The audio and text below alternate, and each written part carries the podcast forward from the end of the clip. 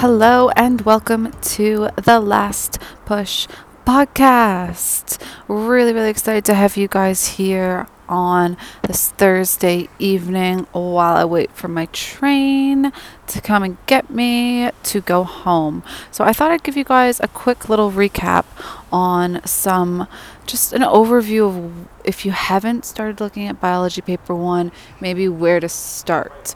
And I want you to start thinking about that with an actual just a tick list. So in order to get this tick list ready to go, grab yourself some paper a pen and meet me back here in a couple seconds.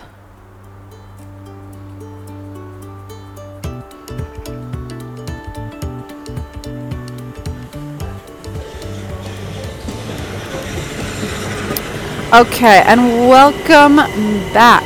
So, hopefully, you've got that piece of paper and you've got a pen and you are ready to rock and roll.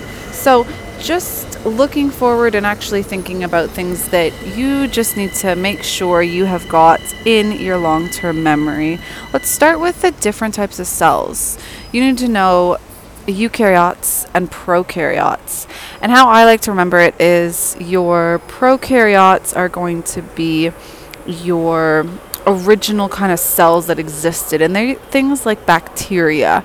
And the reason why they're prokaryotes is because they actually do not have their DNA in a true nucleus. They've got their DNA in a plasmid nucleus. So that's prokaryotes. And then eukaryotes are things like your animal and plant cells.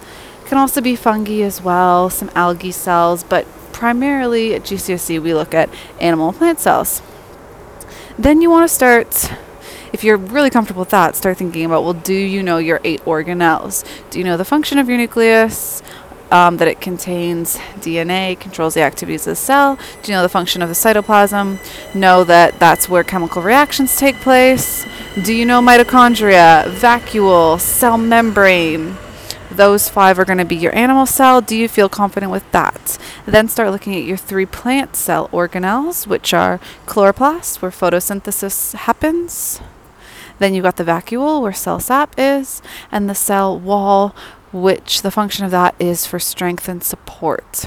So after you've looked at prokaryotes and eukaryotes and the organelles, then start having to think, well, do you know the movement of substances? Do you remember your three types of movement? Your first one's diffusion, your second one is osmosis, and your third one is active transport. Can you compare them? Do you know some biological molecules, kind of where they're actually used? So, for example, diffusion, movement of substances from an area of high concentration to low concentration.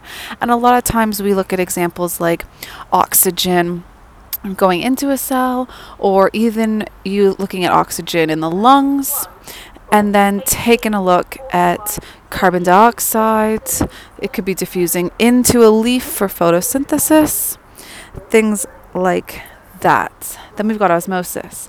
And with osmosis, it's really, really important to go through this one because with osmosis, you can look at a required practical and it's the potato it's usually potato however it could be a carrot it could be any fruit or vegetable where it's submerged in different concentrations of sugar solutions or different concentrations of sucrose solutions.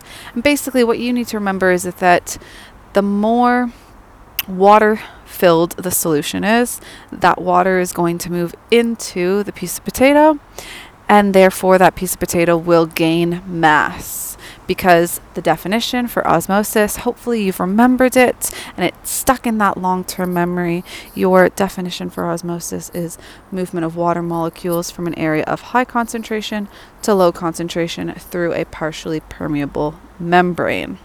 Then, when you start thinking about that there's loads of applications. We can look at the roots of plants in the soil and how water is going to move into those root hair cells, which is a specialized cell because it's got elongation, it's got that extension.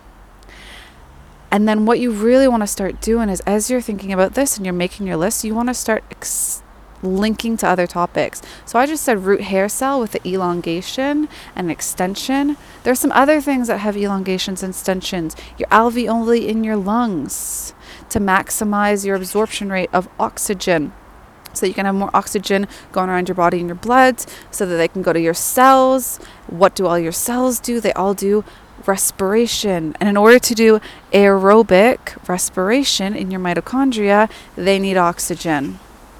Then going back to those elongations, increased surface area. Another thing is going to be the villi and the microvilli in your small intestines.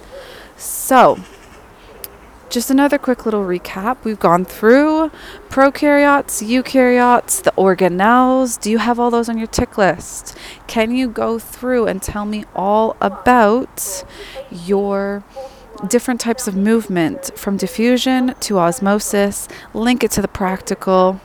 Then start linking it to real life applications in your lungs, in root hair cells, in your small intestine with digestion. And then, last but not least, active transport. So, going against the concentration, using energy to go against the gradient when you're going in the opposite direction. So, from an area of low concentration to high concentration. So, just start trying to link. That's really what I need you guys to do. Start trying to link everything.